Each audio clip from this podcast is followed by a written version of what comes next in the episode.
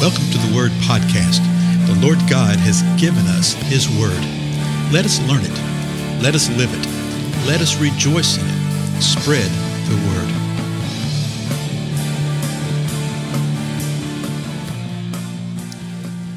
Blessings, everybody. This is Dale. Thank you so much for joining with me today. Uh, let's continue on through the second chapter of Luke, looking at uh, what all occurred when the Lord Jesus Christ was born. In the last episode, we saw that after eight days that he was circumcised according to the law. Remember that? And that he and his mother both were purified. Uh, there's a 40 day period. Verse 22 it said of Luke 2 that when the days of their purification according to the law of Moses was completed, they go up to Jerusalem. And they went to Jerusalem, mom and dad did, to present uh, Jesus to the Lord. Why'd they do that? Well, verse 23 told us why. For it's written in the law, every firstborn male that opens the womb shall be called holy to the Lord. And so they offered a sacrifice, and the sacrifice was according to the law, and it could be a pair of turtle doves or two young pigeons. And that was a sacrifice of the, the poorest of people. Okay? So they sacrificed according to the word of the Lord. Now, verse 25 says this And there was a man in Jerusalem. So this is while they were in Jerusalem, some things started happening. There was a man in Jerusalem whose name was Simeon. And this man was righteous and devout, looking for the consolation of Israel, and the Holy Spirit was upon him. We learn a lot about Simeon, and we're going to see some really intriguing things about him here. We see that he's righteous. Okay, he's he does right. That's what it means. Righteous means you're doing right, right before God. He was devout. He's looking for the consolation of Israel, and the consolation of Israel that speaks of uh, that he's looking for Messiah. He's looking for the one that's anticipated to come. And it says that the Holy Spirit was upon him. Now, quite often you'll hear people say, well, in the Old Testament time, the Holy Spirit would come upon somebody and then would leave. It would come and leave, but it was never within them. That's not exactly right. That's not exactly correct. You see that a lot. But you see that the Holy Spirit came upon David and dwelt with David and was with David in David, King David. Well, here the Holy Spirit was up on him because you're still under the Old Testament time. You're still in the Old Testament covenant. Verse 26 says this and it had been revealed to him, to Simeon, by the Holy Spirit, that he would not see death before he had seen the Lord's Christ. And so the Spirit of the Lord had told Simeon that he would see the Messiah, that he would see the consolation of Israel, that he would see what God had planned, and this would happen before Simeon died. So in verse 27, it says this and he, Simeon, came in the Spirit into the temple. So you see a little threesome thing right here, what the Spirit had done. Okay, the Holy Spirit was upon Simeon. The Holy Spirit had revealed to Simeon that he would not see death until he saw the Lord's Christ. Okay, the Lord's Christ. That's an interesting phrase, isn't it? And then we see that he came in the Spirit into the temple. In other words, the Holy Spirit led him, instructed him, and brought him into the temple. So here he is, the Spirit upon him, empowered by the Holy Spirit, the Spirit guiding him. He comes in the temple. And when the parents brought in the child Jesus to carry out for him the custom of the law, then he took him into his arms and blessed God and said, So here Simeon is. He's in the temple. He's led there by the Spirit. Did he know why he was there?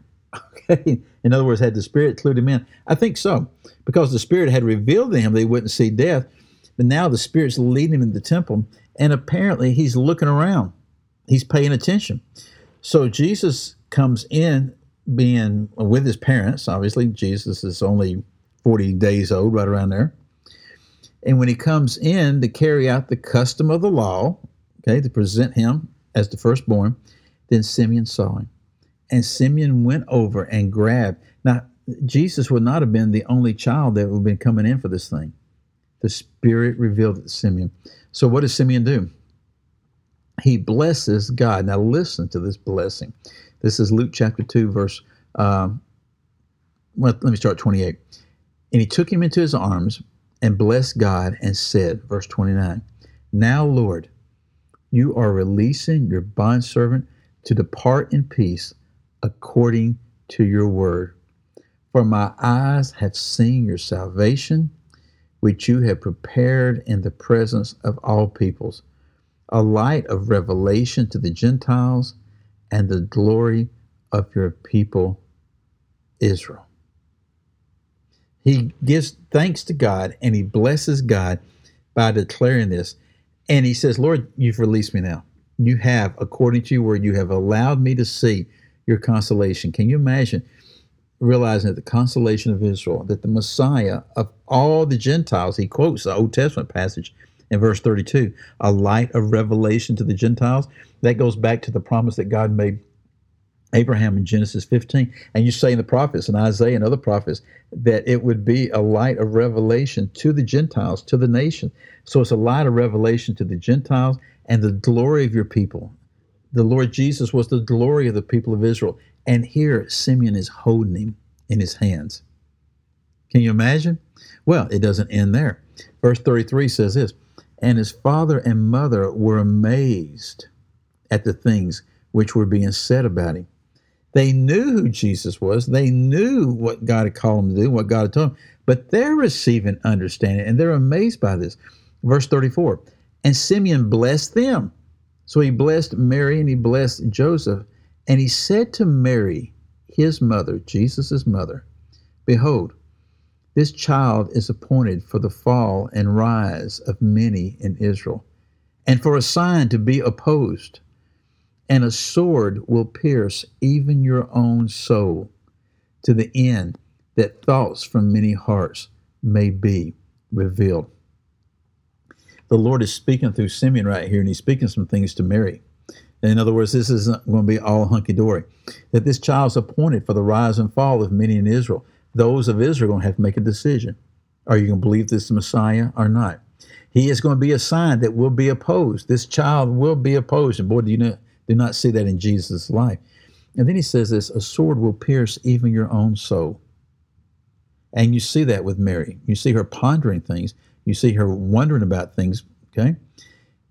But he says this to the end that thoughts from many hearts may be revealed. That's the whole point that the, the status of the heart will be revealed. So, why does Simeon say this to Mary and not to Joseph? You ever wonder about those kind of things? Because he doesn't say he blesses Joseph.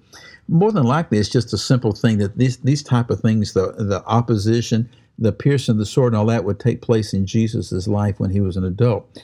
And more than likely, Joseph had died by then. We don't have any account of Joseph after uh, Jesus being 12 years of age. And so, more than likely, the Lord had taken him on at that time. Simeon was allowed to see the consolation of Israel he spoke forth the word of the Lord, prophesying about Jesus, what he's going to do, speaking forth the word to the mom and dad, speaking forth the word to us also, that Jesus himself is a revelation of the Gentiles and the glory of the people of the Lord. Amazing stuff. I'll see you again next time.